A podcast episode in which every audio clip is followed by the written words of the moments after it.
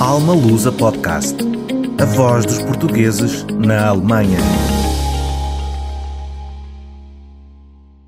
Olá a todos, sejam muito bem-vindos ao Alma Lusa Podcast. Hoje tenho aqui comigo Flávio Ramos, um membro da ASPA. Olá, Flávio, muito bem-vindo.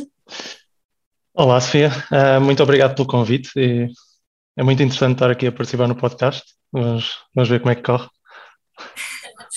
Obrigada nós, porque de facto és um elemento uh, importante, fazes parte da, da direção da ASPA, não é? E queremos saber um bocadinho sobre ti, sobre as pessoas que estão aqui na, na direção da ASPA. Uh, és natural de Alcobaça, não é? Uh, estás a viver na Alemanha desde 2018, mas conta-nos um bocadinho o que, é que, o que é que te trouxe até aqui a terras germânicas. Um, se calhar, como muita gente da minha geração, um, houve um período bastante difícil em Portugal, um, especialmente depois da, daquela crise do, do subprime. na altura, até tive uh, a felicidade de começar a trabalhar e ter um, um, bom emprego em Portugal, mas, mas, mas obviamente foi um emprego sempre uh, muito limitado pelas circunstâncias do país na altura pelo estilo de vida que, que se tinha de ter, pelos salários baixos que ainda, que ainda se praticam um, e, e, uma progressão, se calhar, não tão uh, meritocrata como o, que eu esperava. Também é um, algo característico, uma característica do nosso país, não é? Um, e eventualmente, quando me sentia estagnar uh, em Portugal, decidi parar, tirar um mestrado e ver que opções é que eu tinha depois desse mestrado, eu, eu, o que é que poderia fazer da, da, da, minha carreira. Na altura, tal como muitos dos meus colegas no mestrado e, e outros antigos colegas da, da, da minha empresa, um, começou-se a notar que o país, uh, estando a crescer mais lentamente, continuava a não ter grandes oportunidades. Um, e na altura, acabei por ter uma oferta para ir para a Suíça, estive, estive na Suíça uns anos, um, e, e, depois a empresa onde estava na Suíça também começou a ter alguns, alguns problemas financeiros e, e decidi, ok, já que estou fora, vamos ver o que é que vem a seguir. Um, e, e candidatei-me na mesma para, para vários empregos no centro da Europa, um, desde a Suíça, a Áustria, a Alemanha, a Holanda, Bélgica, ou seja, os países mais ou menos nesta região. Um, e surgiu uma oportunidade interessante no norte da Alemanha, uma startup relativamente jovem, gente jovem, gente dinâmica na altura, e, e mandei o salto e, e, vim para aqui parar. Não foi fácil, mas, mas cá estou. Flávio, antes de avançarmos com a entrevista, eu quero-te pedir, porque acho que está a dar um bocadinho de ruído o teu microfone. Ok, será Não sabes pode.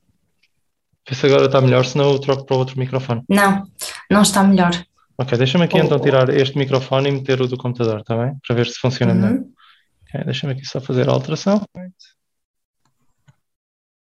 Vê agora se funciona. Está, está melhor. Sim, o microfone do computador funciona melhor. Eu espero que não dê feedback. Um... Uh, não, está assim a voz um bocadinho mais, mais alta, um bocado, mas uhum. o, som, o som sai mais limpo, sabes? O outro estava okay, a dar ali perfeito. com muita batida, como se estivesse a, a, raspar em alguma coisa. É, exato, porque okay. ele é mais próximo da cara, se calhar. Ok, está bem. A nossa querida Guida agora vai ter que cortar isto. é, estamos a dizer aqui minuto não sei quantos. Ela depois ver. Mas, mas é, avançar com a entrevista assim ia ser mesmo muito, muito chato, depois o som não ia ficar bom, uh, por uhum. isso vamos lá continuar a nossa conversa. Claro. Uh, tu na Suíça estavas na parte alemã? Não, estava na parte italiana, bem no sul. Um, se calhar 45 minutos de Milão. Um, por isso dava, dava ali para ter um, um estilo de vida interessante, um, um bocado de mistura suíça ou italiana. Uh, se calhar dias da semana na Suíça e aproveitar o, o estilo mais calmo e o ritmo de trabalho mais calmo e, e o, o tempo com os colegas ao final do dia e depois ao fim de semana aproveitar a energia e a confusão italiana uh, que, que, também é bom, não é? Tipo, um, Pronto, bom. Este estilo de vida é um bocadinho mais parecido com o nosso também em Portugal, não é? Eles são um bocadinho mais parecidos com, connosco. Sim, sim, são, são se calhar um bocadinho menos humildes, digamos assim, uh, mais pomposos, mas, mas muito, muito latinos. Um, se calhar mais abertos do ponto de vista da, da comunicação. Nós, nós, em Portugal somos abertos, mas comunicamos pouco. Um, e comunicamos com pouca energia, ou seja, eles têm mais energia, mas sim, um estilo mais, sim, mais, mais mediterrâneo. Olha, e, e, então o que te trouxe para a Alemanha foi de facto uma oportunidade de trabalho. Uh, não te assustou o, o, facto de vires para um país assim uh, bem mais frio, bem mais cinzento? Uhum. E vou perguntar também a língua. Exato. Um, é assim, uh, começando, começando pela parte do, do frio, a vantagem do norte da Alemanha foi a primeira coisa que vi é que o tempo está sempre mau, mas não é frio. Porque como tem a proximidade ao mar, um, o tempo fica bastante mais moderado, não, não quente, nunca fica muito quente no verão, mas também nunca fica muito frio no inverno. E eu comparei isso um bocado com o sul da Suíça, em que no inverno ficava bastante mais frio um, e no verão bastante mais quente, ou seja, ficava ali com um estilo mais temperado do que, do que o, o, a temperatura normal na, na, Suíça, o que, o que não foi um grande problema. Mas sim, é um, é um sítio, o norte da Alemanha é muito mais sombrio, é, tem muito mais nuvens, muito mais chuva, um, o que é um pouco mais cansativo no dia a dia, é verdade. Mas, um, mas pronto, passando pela Suíça, o choque já não é tão grande. Já foi aqui uma boa troca, então. Exato. A parte da, da língua. Um, eu na Suíça não tive esse, uh, não tive esse choque, porque, porque eu entrei num país desenvolvido em que, mesmo na parte italiana, que é mais rural, um, existe uma qualidade de inglês bastante elevada, ou seja, quase toda a gente fala inglês e, uh, e mesmo quando o sotaque não é bom, as pessoas esforçam-se. Uh, e vim para Hamburgo, a segunda maior cidade da Alemanha, para uma startup, numa cidade cheia de startups, o meu pressuposto na altura foi que a língua não iria ser um bloqueio. Um, estava enganado, mas, mas não me assustou na altura porque efetivamente um, nunca me passou pela cabeça que uma cidade tão grande um, a capacidade linguística fosse tão baixa. se calhar as únicas exceções que temos na Alemanha toda são Munique e, Berlim. Munique eu já tinha passado lá há algum tempo já conhecia um pouco a cidade um, e sabia que havia um bom nível de inglês, mas, mas essa, esse choque demorou a acontecer. Ou seja, primeiro porque eu atravessei a fronteira, não é? Vim de carro. Um, na fronteira entrei pela Bavária, onde o inglês é bastante bom. Pensei, boa, ok, uh, conseguimos entender-me. Mil quilómetros depois, um, a situação começou a piorar mas, uh, mas demorou algum tempo até me aperceber quão forte o choque linguístico é no, no país. Realmente é uma ideia que muitas pessoas não têm, não é? Nós pensamos assim, a Alemanha, um país uh, desenvolvido, de certeza que nos damos bem com, com o inglês, mas de facto isso pode acontecer, mas não em todo lado, não é? Sim, sim. Uh, Hamburgo é um, é um, bom exemplo acho que Berlim também face ao, ao, estilo também muito de crescimento económico baseado em novas empresas e não tanto uh, num crescimento económico já baseado numa sustentabilidade de, destas grandes empresas automóveis, etc., de, de longo prazo, o, o que acontece é que se criam bolhas. Ou seja, Hamburgo tem locais onde uma pessoa só fala inglês, sei falar alemão não é uma opção. Mesmo para os próprios alemães, eles não se conseguem integrar, porque não, não é uma opção para eles um, desde restaurantes, mesmo alguns muito centrais na cidade, em que só se fala inglês lá dentro, um, mas uh, um passo fora e só se fala alemão. Um, e acho que o primeiro choque chegou ao final de um mês, quando tive de registrar o carro, porque nos, nos primeiros seis meses ainda podia ter a matrícula suíça. Um, e chegaram um, um gabinete de importação e exportação que, teoricamente, trata de negócios internacionais um, e só consegui tratar do registro do carro porque uma das 20 pessoas que lá trabalhava por acaso falava espanhol.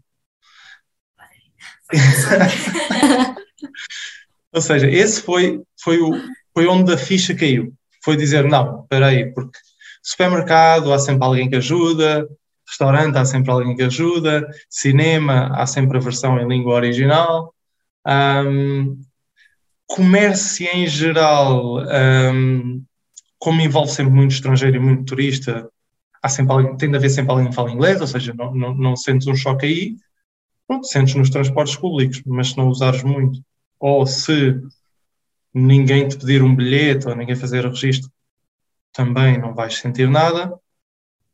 Primeira vez que entras numa instituição pública, rebenta tudo. Um é, os níveis de stress sobem muito rapidamente porque, porque é, é, muito difícil comunicar quando não se sabe a língua. O que é que pensaste nessa altura, Flávio?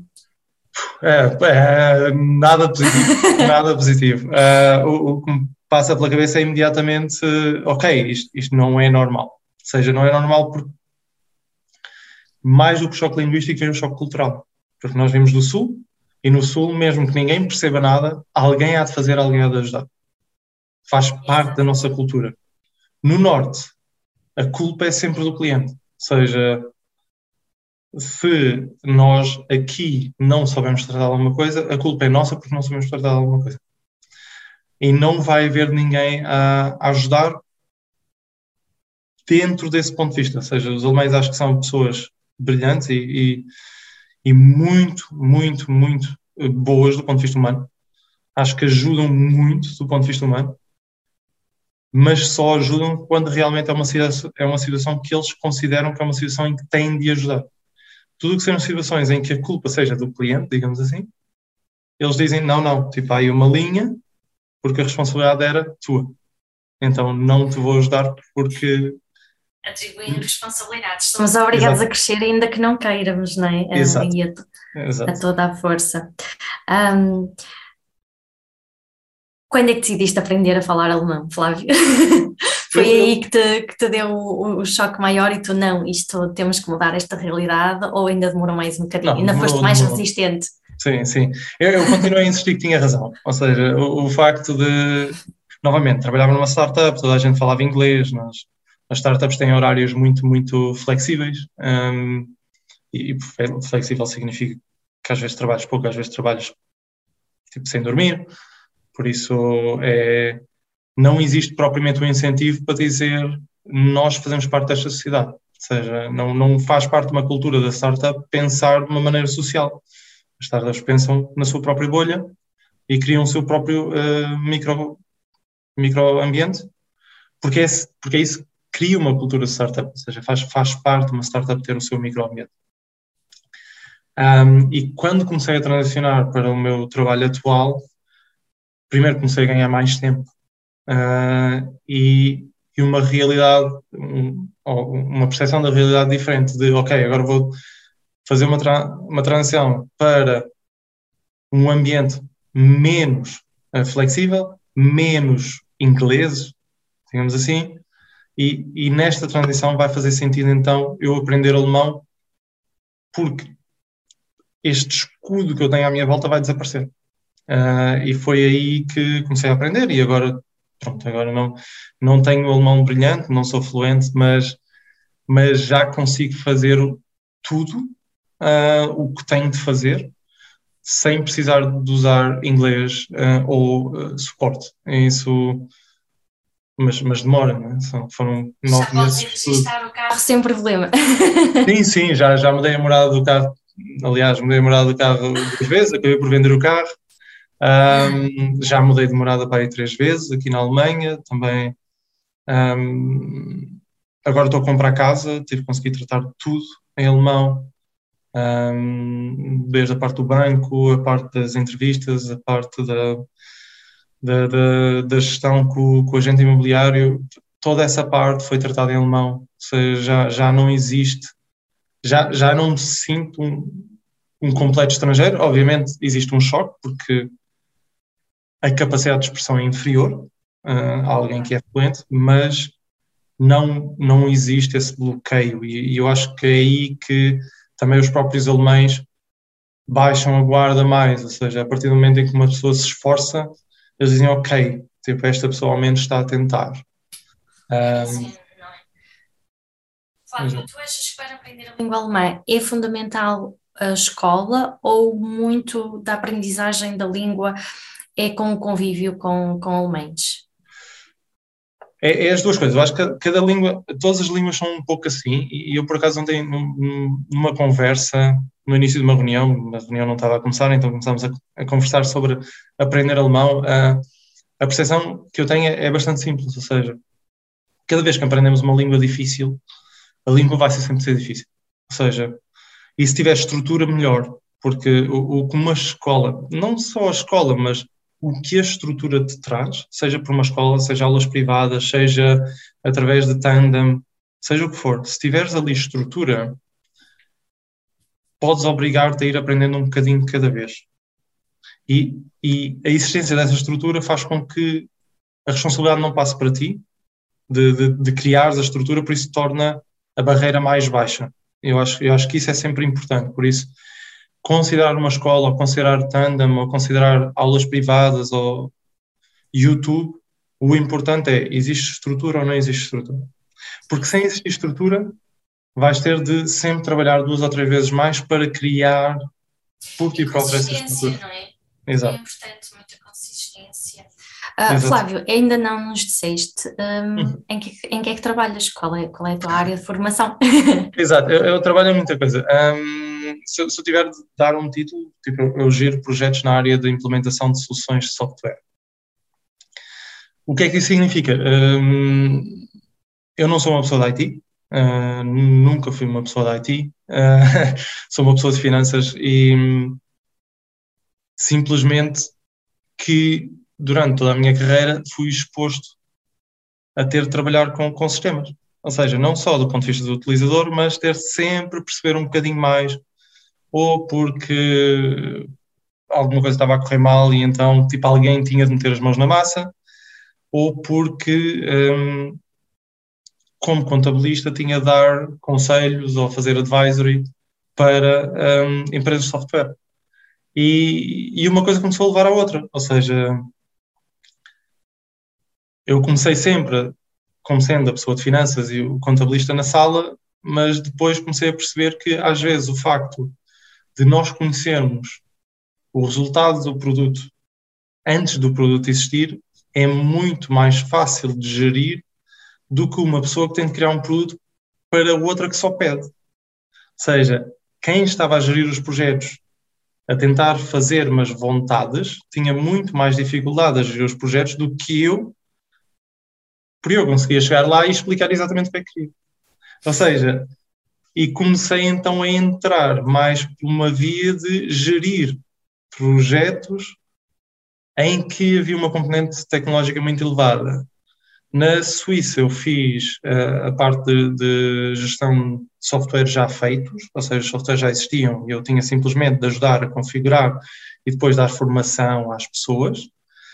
Quando vim para a Alemanha, vim para uma situação em que o software ainda não existia, mas o problema já lá estava, então, foi muito mais, novamente, aquela parte da advisory e tentar ajudar a equipa tecnológica a começar a criar coisas. E agora estou integrado na equipa tecnológica, ou seja, basicamente agora sou, sou o tipo do IT, mas, mas eu nunca fiz IT na vida e não sei codificar, não, não, não sei desenvolver nada, mas eu conheço o cliente e, porque eu sou o cliente e, e, e isso acho que ajuda bastante. Facilita, faço agora. Sem dúvida, sem dúvida alguma. E, e não vamos esquecer que depois tu aqui uh, na ASPA também tens assim um papel muito importante. Exato. também já, já tens esses conhecimentos, não é? Uhum. E, e, és de facto a, a, pessoa que faz aqui a gestão da, da parte, és o nosso tesoureiro, não é? Exato. Sim, exato. A NASPA acaba por ter esta função de tesouraria, sim, em primeiro lugar, de planeamento e, e, tentar, tentar organizar as, as, transações e gerir o banco e fazer estas coisinhas. E, e depois a, a, segunda parte, não é? a parte de digitalização, um, em que tento usar a, a metodologia de, de, project management para, para conseguir que a ASPA aceda às ferramentas necessárias para, para crescer, ou seja, não tanto ter um site ou, ou ter um Zoom, algo do género, mas mais como é que tudo se integra, obrigar as pessoas um bocadinho a gerir as coisas de maneira diferente, uh, ligar às pessoas, não é? Tipo, porque às vezes nós precisamos de uma formação ou precisamos do, de alguém que nos, nos dê conselhos, ou seja, tratar de toda essa parte e, e fazer com que as sessões aconteçam e, pronto, e tentar que, que a ASPA também entre por esse caminho. E eu acho que no, no início foi difícil, não é? Havia muito, havia muita coisa na ASPA e muito pouca coisa na ASPA organizada, ou seja, havia uma ambição gigante que se traduzia em haver muita coisa a funcionar ao mesmo tempo, uh, mas pouco interligada. E agora já estamos a, chegar a uma velocidade cruzeiro, em que já temos ferramentas a funcionar, pessoas a funcionar, uma equipa da qual fazes parte, não é? Que fantástica, que está sempre aqui, que está sempre a trabalhar, está sempre a puxar pelos projetos. Um, pronto, eu acho do ponto de vista, se pensarmos num ponto de vista mais digital e de números, a Aspa duplicou a sua pegada digital nos últimos 12 meses. Ou seja, só, só nisso um, nós, nós temos um ponto de comparação com algum do, dos nossos, das nossas contrapartes, não é? Tipo outras instituições portuguesas ou associadas a Portugal. Um, e, e nós fomos do meio da tabela, porque já existíamos há muito tempo, mas, mas estávamos estagnados e agora estamos a crescer a um ponto em que, pelo menos dentro da nossa área, já estamos no número 3 e a caminhar muito rapidamente para o número 2, sendo que o número 1 um já é o próprio Ministério dos Negócios Estrangeiros, ou, pelo menos a, a, Secretaria das Comunidades, ou seja, aí já é mais difícil de competir, porque já estamos a competir à escala global, não é? Não só à escala alemã. Mas, eh, mas sim, tem sido, tem sido uma tarefa diferente e, e muito interessante muito desafiante, estás a fazer sem dúvida um, um, excelente, um excelente trabalho, Flávio. Olha, na tua opinião, o que é que, o que, é que diferencia um trabalhador dos demais? Voltando aqui um bocadinho outra vez para a parte provisional. Eu acho que, e é uma das coisas que, que tenho, e até vou ter um workshop com a minha equipa na, na, na, na próxima semana. Nós, nós estamos num confronto muito grande de gerações. Ou seja, nós, nós tivemos a, a geração anterior, a geração dos nossos pais, que saiu de um período pós-guerra, uh, muitos deles, alguns ainda, porque Portugal teve a guerra colonial, não é? Ainda saíram de um período de guerra, um, em que no pós-guerra houve uma transformação financeira e económica brutal uh, de todo o mundo, e houve muitos países a crescer, na Ásia, em África, na, na América, mesmo a América Latina teve períodos de crescimento brilhante, o Médio Oriente, ou seja, foi um período em que muita gente conseguiu surfar, mal ou bem, com as suas dificuldades, com os seus desafios por ser tudo novo, uh, uma onda de crescimento, uma onda de taxas de juros a baixar, inflações a baixar, disponibilidade de crédito, disponibilidade de casas, disponibilidade de carros, disponibilidade de escolas. Uh, as universidades deixaram de ser para uns e passaram a ser para todos. Uh, houve muita coisa a crescer. E, e, depois nós, como millennials, entramos no meio em que o dinheiro estava gasto, e, e, e, nós vemos isso nas dívidas externas da maioria dos países. A Alemanha é uma das poucas exceções, mas, mas temos Estados Unidos, temos Portugal, temos Reino Unido, dívidas enormes, Grécia, Itália, um, em que nós, como millennials, tínhamos a estrutura, mas já não tínhamos o dinheiro. E agora, depois, depois de alguns anos de, de, de crise, é? já, já é a segunda crise que desde que começámos a trabalhar nós estamos a sofrer, estamos a entrar num novo período, num novo normal de crescimento outra vez. Ou seja, o que é que está a acontecer? Está a acontecer um conflito de gerações, porque a geração anterior, na parte profissional, não teve esse, esses bloqueios, por isso cresceram mais rapidamente. Nós estamos a ter esses bloqueios e quem vem a seguir a nós não está a ter esses bloqueios. E o que, é que está, o que acontece? Muito simplesmente é que passamos de hierarquias muito grandes e, e muito uh, pouca meritocracia e, e, e, quase uma ditadura dentro das empresas para uma liberdade absoluta dentro das empresas. O que é que se perdeu? Perdeu-se a ownership. Ou seja, perdeu-se o sentimento de responsabilidade. Porque é normal, porque uma geração tinha muito, a próxima geração vai ter mais e a geração do meio tem nada. O meu único conselho para quem começa a trabalhar é não se esquecer que vai ser sempre parte do trabalho assumir responsabilidade sobre o que nós fazemos porque isso ajuda-nos a crescer muito mais rapidamente e ajuda-nos a interiorizar o nosso impacto, mesmo pequeno, nos sítios onde trabalhamos. Mesmo que seja a nossa própria empresa e estejamos a trabalhar sozinhos, não é só sentir que o trabalho é todo nosso, mas que a responsabilidade de ter sucesso é nossa. E, e em empresas maiores é sentir isso, ou seja, mesmo que tenhamos 500 pessoas à nossa volta, há ali uma parte que é nossa, é o nosso pequeno mundo. E temos de proteger esse pequeno mundo. Um, porque só assim é que nós conseguimos ajudar quem está ao nosso lado. Porque se o outro fizer o mesmo, e o outro fizer o mesmo, e o outro fizer o mesmo, não só as empresas, ou as instituições, ou as escolas onde nós trabalhamos ficam melhores, mas nós todos ficamos melhores e trabalhamos um bocadinho menos e, e crescemos mais, que nos permite depois alcançar mais no futuro. O que eu vejo muito atualmente em Portugal e na Alemanha e, e em muitos países que, que, estão a sofrer isto, é? este confronto de gerações, e, isso também me aconteceu a mim, até ter formação de ownership, é que nós esquecemos do nosso papel e, começamos a sentir-nos pesados e tristes e a pensar que é a empresa que não nos dá alguma coisa. Não, tipo, se é teu, agarra. E, e, quando agarrares, vais conseguir o tal salário, vais conseguir o tal crescimento. E se não for a empresa para ti, vais conseguir abrir a tal empresa que tu querias, ou a instituição, ou vais, vais conseguir fazer o que te dá prazer. Mas só se sentires que a responsabilidade é tua. E, e isso Olha, é tínhamos aqui, tínhamos aqui tema para mais um podcast. Uh, por acaso a Viviana uh, falou um bocadinho também na entrevista dela nesse sentido, não é? O quão importante é nós estarmos. Um, a fazer aquilo que realmente somos bons a fazer, não é? Uhum. Uh, e isso de facto é mesmo muito importante. Um, olha, tu achas que ser português é um elemento diferenciador no mundo do trabalho ou achas que não faz assim grande diferença? Eu, eu, eu, tenho muito esse orgulho português, mais de quem está fora de Portugal, não é? ou seja, é aquele, é aquele sentimento de amor-ódio. Um, começando pelo ódio, porque obviamente estou fora de Portugal, porque Portugal não, não me deu o que eu precisava. Né? E, e quando nós olhamos para o nosso país e olhamos para as eleições e olhamos para os partidos e olhamos para toda essa confusão e chegamos ao aeroporto e é tudo confuso, não é? comparado com a Alemanha, um, existe esse, esse elemento de epá, nunca muda. Né? Mas, mas ao mesmo tempo, isso, isso deu-nos ferramentas, deu-nos adaptabilidade, deu-nos abertura, uh, deu-nos se calhar um sentimento um bocado implacável de termos que fazer as coisas, de termos nos sacrificar para as coisas acontecerem. E, e isso é uma ferramenta de trabalho enorme. Ou seja, uh, mesmo na empresa onde trabalho agora, que tem alguns portugueses, porque temos escritório em Portugal, um, a força dos portugueses é o motor daquela empresa.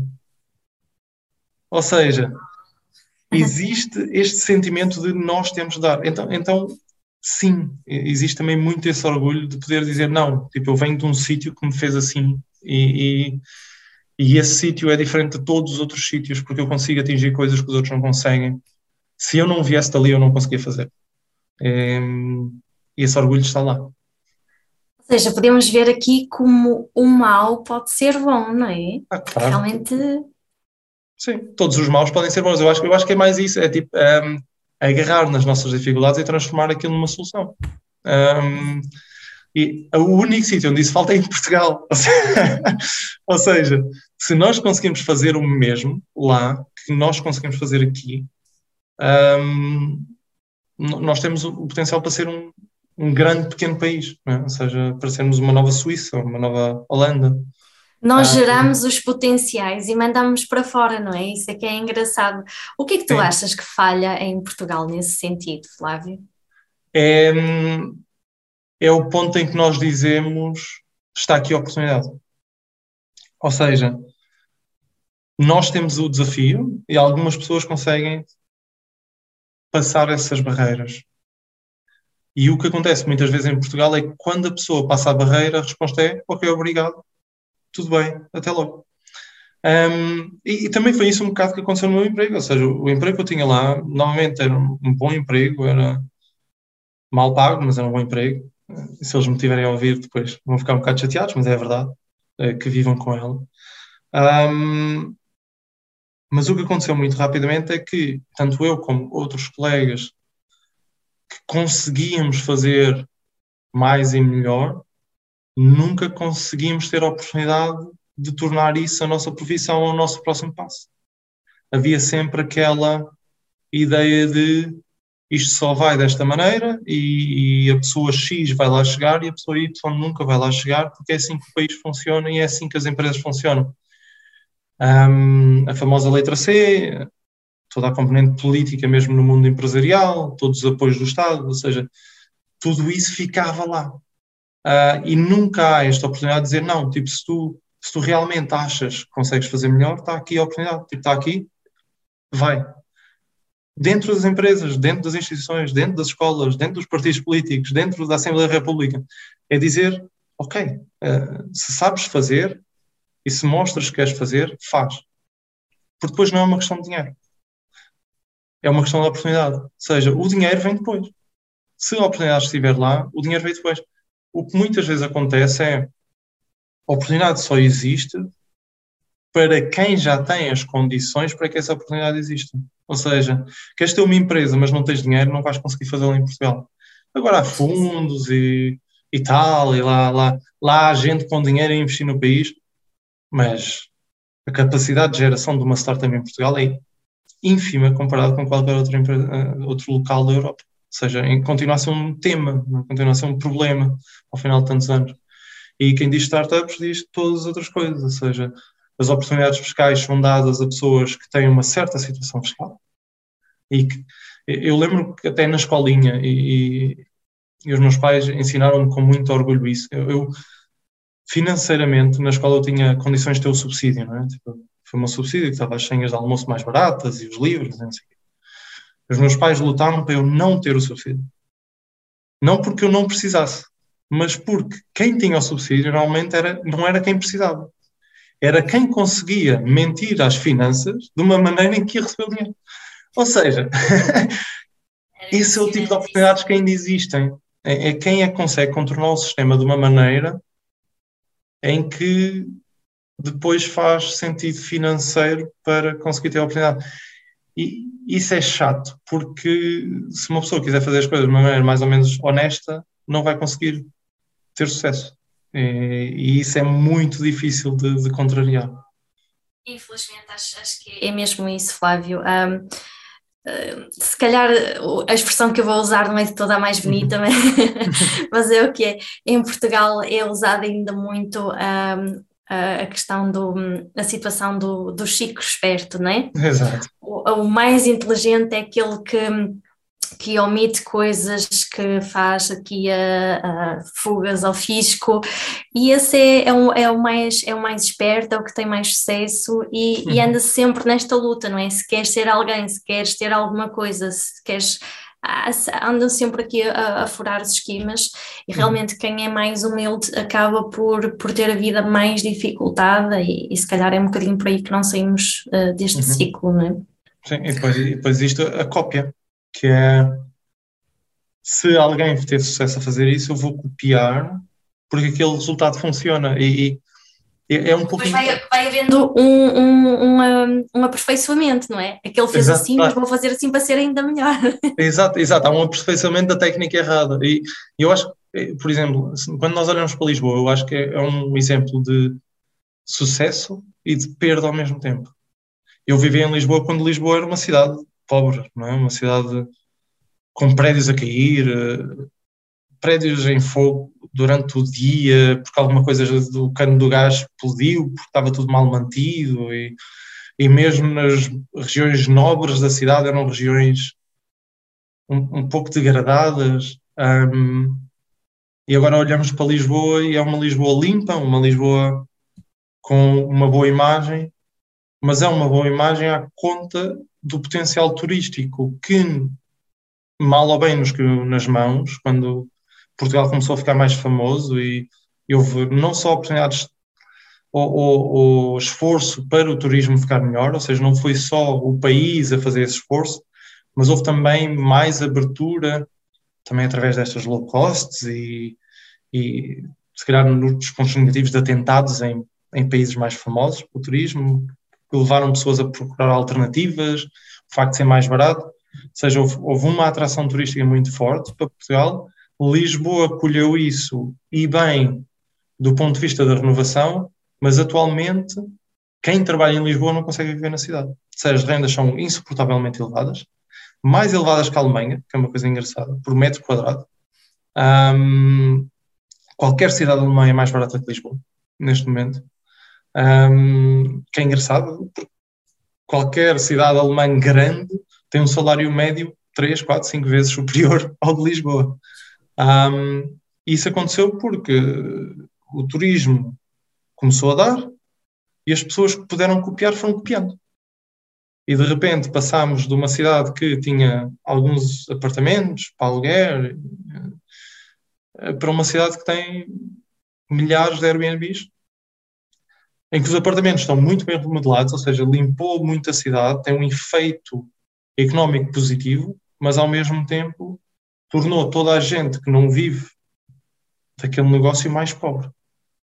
Um... Aconteceu mesmo com, com o Porto, até houve uma, uma, discussão, uma discussão bastante grande, uh, realmente, porque os moradores, uh, né, mais ali do, do, centro histórico e tudo, começaram a ficar um bocadinho revoltados porque a essência.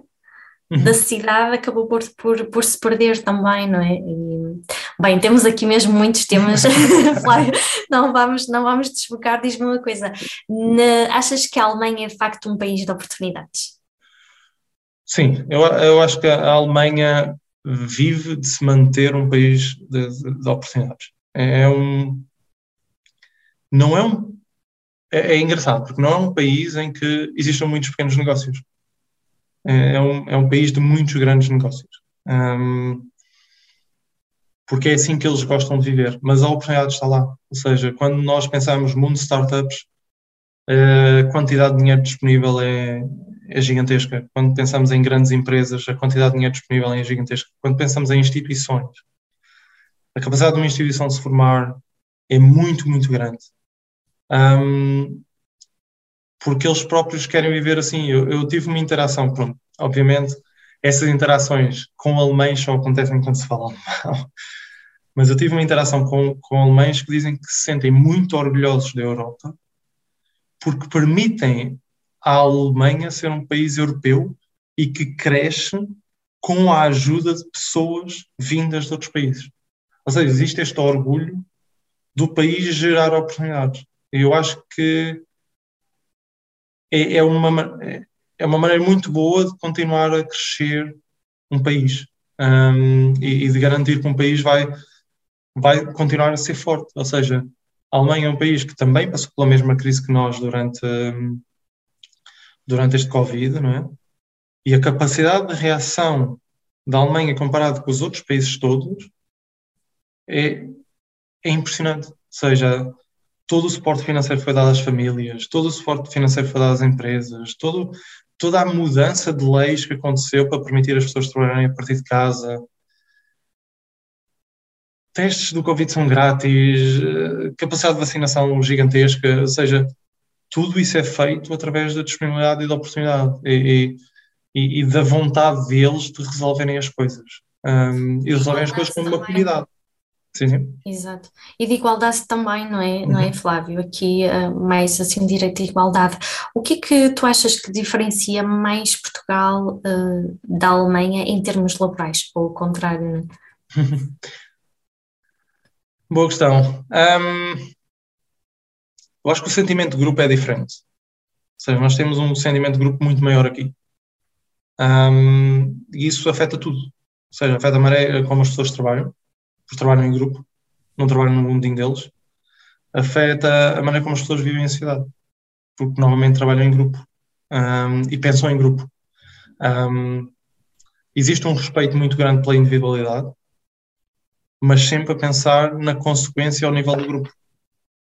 Um, é um país conservador, é um país que, que, demorou muito a chegar aqui, mas é um país que, quando começa a transformar, transforma completamente porque o sentimento de grupo está lá. Ou seja, comparando com Portugal, há muitas leis na Alemanha, mesmo ao nível da sexualidade e, casamento, que a Alemanha demorou muito mais tempo a adotar, mas quando adota, adota a sério e, e, quebra completamente o tabu, quebra completamente a reação social e muda o país por todo o grupo muda. Em Portugal as leis podem ser feitas porque parecem bem, mas o sentimento individual reina. Seja, é o país que se calhar dentro dos países da Europa, mais mudou no que, toma, no que toca a temas tabus, drogas, uh, despenalização, não é? Um, todo o tema do casamento homossexual, todo o tema do aborto, ou seja, mudou rapidamente as leis, mas como o grupo não mudou. Ou seja, é por isso que nós vemos certos partidos políticos a crescer nas eleições. Ou seja, o grupo em si não mudou nada, as leis mudaram. E aqui é ao contrário, é quando o grupo muda, o grupo muda. Quando o grupo não muda, o grupo não muda. Ou seja, quando é para ser conservador, é para ser conservador. Quando, quando é para fazer uma coisa nova, fazemos uma coisa nova. Essa capacidade afeta toda a estrutura social e económica do país. Olha, que conselhos é que tu darias uh, para quem está a ponderar em, em vir para a Alemanha? Ah, primeiro de tudo, é, é, é, o alemão tem de começar a estar no primeiro dia. não, deixar, não deixar para quando é difícil. Um, muito cuidado com, com os arrendamentos, um, acima de tudo. É muito difícil. A parte da habitação, porque é um país que tem 80 e tal milhões de pessoas, é, é, é difícil. Um, e vai ser difícil, ou seja, vai ser muito mais difícil do que Portugal. Não tanto por causa do preço, mas por causa da disponibilidade. Por causa do facto de nós termos de nos apresentar e de convencer alguém que nós merecemos aquele espaço. Esse choque cultural é muito forte. Ou seja, temos de nos preparar. Ou seja, tudo o que nós achávamos que era secundário, os currículos, as línguas, a apresentação, tratar logo de tudo primeiro. Já vir com o portfólio feito. Um, e, e, usar a nossa capacidade de adaptação, porque assim que nós já temos a parte técnica feita, nós, como somos muito mais adaptáveis, somos muito mais rápidos a atingir resultados do que os próprios alemães. E isso é uma coisa boa, ou seja, e usar isso como um fator positivo. O, o caso que eu posso dar é, é, é por exemplo, um, o facto de eu, de, eu, de eu, agora estar a, adquirir uma casa. Eu, eu, quando falo com um alemão, eles têm demorado em média algo como dois anos a encontrar uma casa para adquirir. Em média. Eu e a minha esposa demoramos, se calhar, três meses a tratar de tudo. Diferença. Nós não ficamos parados nem uma rocha. Nós somos dinâmicos. Ou seja, nós adaptamos à realidade deles, dizer temos de preparar um monte de coisas sobre nós e temos de estar preparados, temos de ter documentação, temos de ter temos de ir ao banco, temos de fazer isto, temos de fazer aquilo, ou seja, temos de ter o nosso portfólio feito e depois temos de dizer não, tipo, se calhar as coisas às vezes vão ficar um bocado à esquerda ou um bocado à direita do que nós esperamos, mas tem de mais ou menos ficar ali. E esse mais ou menos abre oportunidades, ou seja, epá, eu, eu gostava de, não é? inicialmente nós estávamos à procura de uma casa na praia, Pá, estamos a 5 km da praia, pronto, também é bom, não é? Tipo, são 5 minutos de carro, também não morremos por causa de 5 km, não é? Um, e é um bocado isso. E, e, nós portugueses temos muito isso, então temos de vir já mentalizados, ou seja, língua, o nosso portfólio, muita adaptabilidade para a parte da, da habitação, muita paciência e esforço. Porque tratando disso, o resto é fácil. Ou seja, o resto é trabalhar e receber o salário. Sim, sim, sim. Não esquecendo que a Alemanha é um país realmente de muita burocracia e, e realmente vamos estranhar um bocadinho, mas, mas isso depois com o uhum. tempo exato, acabamos exato. Há, há, coisa, há coisas que nós podemos sempre tratar em avanço, não é? Tipo, é um país de muita burocracia, mas agora já existem bancos digitais. Demora 5 minutos a abrir uma conta bancária.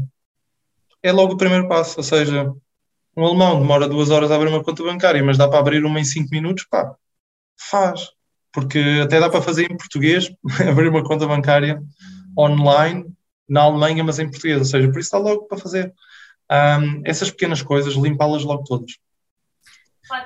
O resto fica.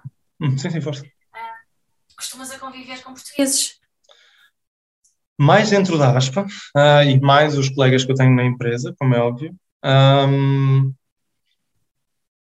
em Hamburgo, como na empresa também tinha alguns portugueses, obviamente fiz bons amigos, um, com os quais de vez em quando também me vou reunindo, uh, mas, mas tanto aqui como, como na Suíça, para a integração é, é sempre preciso também conseguir ter amigos do, do próprio país. Ou seja, há que ter amigos alemães e, e há que dar o mesmo esforço a uns do que a outros seja, a nossa cultura é importante, sentirmos integrados é importante também. por isso é bom falar com português, mas também não nos podemos esquecer que estamos noutro país. Manteres esta ligação também com, com a ASPA, não é? Porque de facto uhum.